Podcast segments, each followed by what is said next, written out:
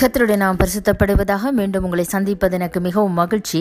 இன்றைய நாளிலும் சங்கீத நூற்றி பதினாலாவது அதிகாரம் மூன்றாவது வசனத்தை நான் உங்களோட கூட சேர்ந்து தியானிக்க விரும்புகிறேன். வசனம் சொல்லுகிறது கடல் கண்டு விலகி ஓடிட்டு ஜோர்தான் பின்னிட்டு திரும்பினது என்று சொல்லி. வசனம் சொல்லுகிறது கடல் கண்டு விலகி ஓடிட்டு ஜோர்தான் பின்னிட்டு திரும்பினது என்று சொல்லி.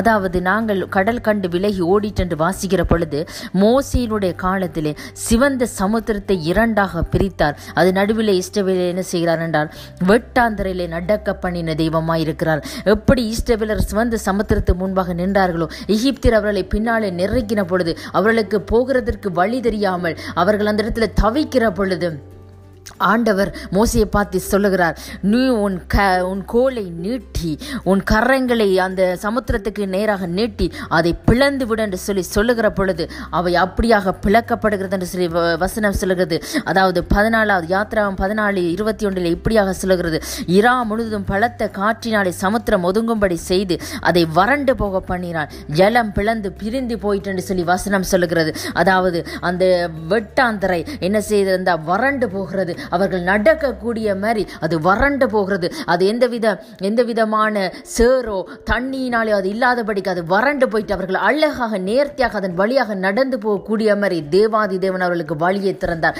அதே போல உங்கள் வாழ்க்கையிலும் எங்கள் வாழ்க்கையிலும் எப்படிப்பட்ட சோதனைக்கு முன்பாக நாங்கள் நின்றாலும் அவைகளின் மத்தியிலே எங்களை அழகாக எங்களை நேர்த்தியாக அவர் நடத்தி செல்ல அவர் சர்வ வல்லமையும் உள்ள தேவனாய் இருக்கிறார். அதனால நீங்கள் செய்ய வேண்டியது என்னவென்று சொன்னால் எங்களுக்கு தந்த இரண்டு கரங்களையும் அவர் எங்கள் பிரச்சனைகளுக்கு நேராக எங்கள் சோதனைகளுக்கு நேராக நீட்டி அவைகளுக்கு நாங்கள் கட்டளை கொடுக்கிற பொழுது நிச்சயமாக அவைகள் எங்களை விட்டு தூர போகும் எங்களை விட்டு விலகி ஓடி போகும் என்று சொல்லி வசனம் இன்றைய நாளிலும் எங்களை பார்த்து சொல்லுகிறது. ஆமென். இரண்டாவதாக சொல்லுகிறது ஜோர்தான் பின்னிட்டு திரும்பினது என்று சொல்லி அதாவது ஜோஷுவாவின் காலத்தில் இப்படியாக கூறப்படுகிறது ஆசாரியர்களின் உள்ளங்கால்கள் ஜோர்தானின் தண்ணீரிலே பட்ட மாத்திரத்திலே தண்ணீர் ஓ ஓடாமல் ஒரு குவியலாக நின்றது என்றால் இஷ்டவேலர்கள் எல்லாரும் தண்ணீர் இல்லாத உலர்ந்த தரை வழியாக கடந்து போனார்கள் என்று சொல்லி வசனம் சொல்லுகிறது. ஆமையன் அதாவது அந்த காலத்திலே ஆசாரியர்களுடைய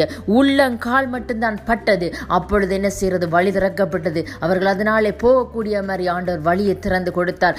இந்த காலத்து ஆசாரியர்கள் இருக்கிற நாங்கள் எங்களும் கால்களை எங்கள் முழங்கால்களை முடக்கி தேவனுக்கு முன்பாக நிற்கிற பொழுது நிச்சயமாக எப்படிப்பட்ட சோதனையின் மத்தியிலும் நாங்கள் கடந்து போகக்கூடிய மாதிரி தேவன் எங்களுக்கு வழிகளை திற திறந்து தருவார். அவைகள் பின்னிட்டு திரும்பும். யோர்தான் எப்படிப்பட்ட பிரச்சனையும் அவைகள் பின்னிட்டு திரும்ப தேவன் எங்களுக்கு அற்புதம் செய்வார் என்று சொல்லி இன்றைய நாளிலும் அவருடைய வார்த்தை எங்களை பார்த்து செல்கிறது. அதாவது எப்படிப்பட்ட கடல் எங்களுக்கு முன்பாக நின்றாலும் அவைகள் விலகி போகும். கடல் போல் பிரச்சனைகள் எங்களை விட்டு விலகி ஓடும் என்று சொல்லுகிறது. ஜோர்தான் பின்னிட்டு திரும்பும் என்று சொல்லி இன்றைய நாளிலும் எங்களை பார்த்து வசனம் சொல்லுகிறது. இன்றைய இன்றைய நாள் வார்த்தையின்படி கர்த்தர் உங்களை நிறைவாக ஆசீர்வதிப்பாராக. ஆமேன் ஆமேன்.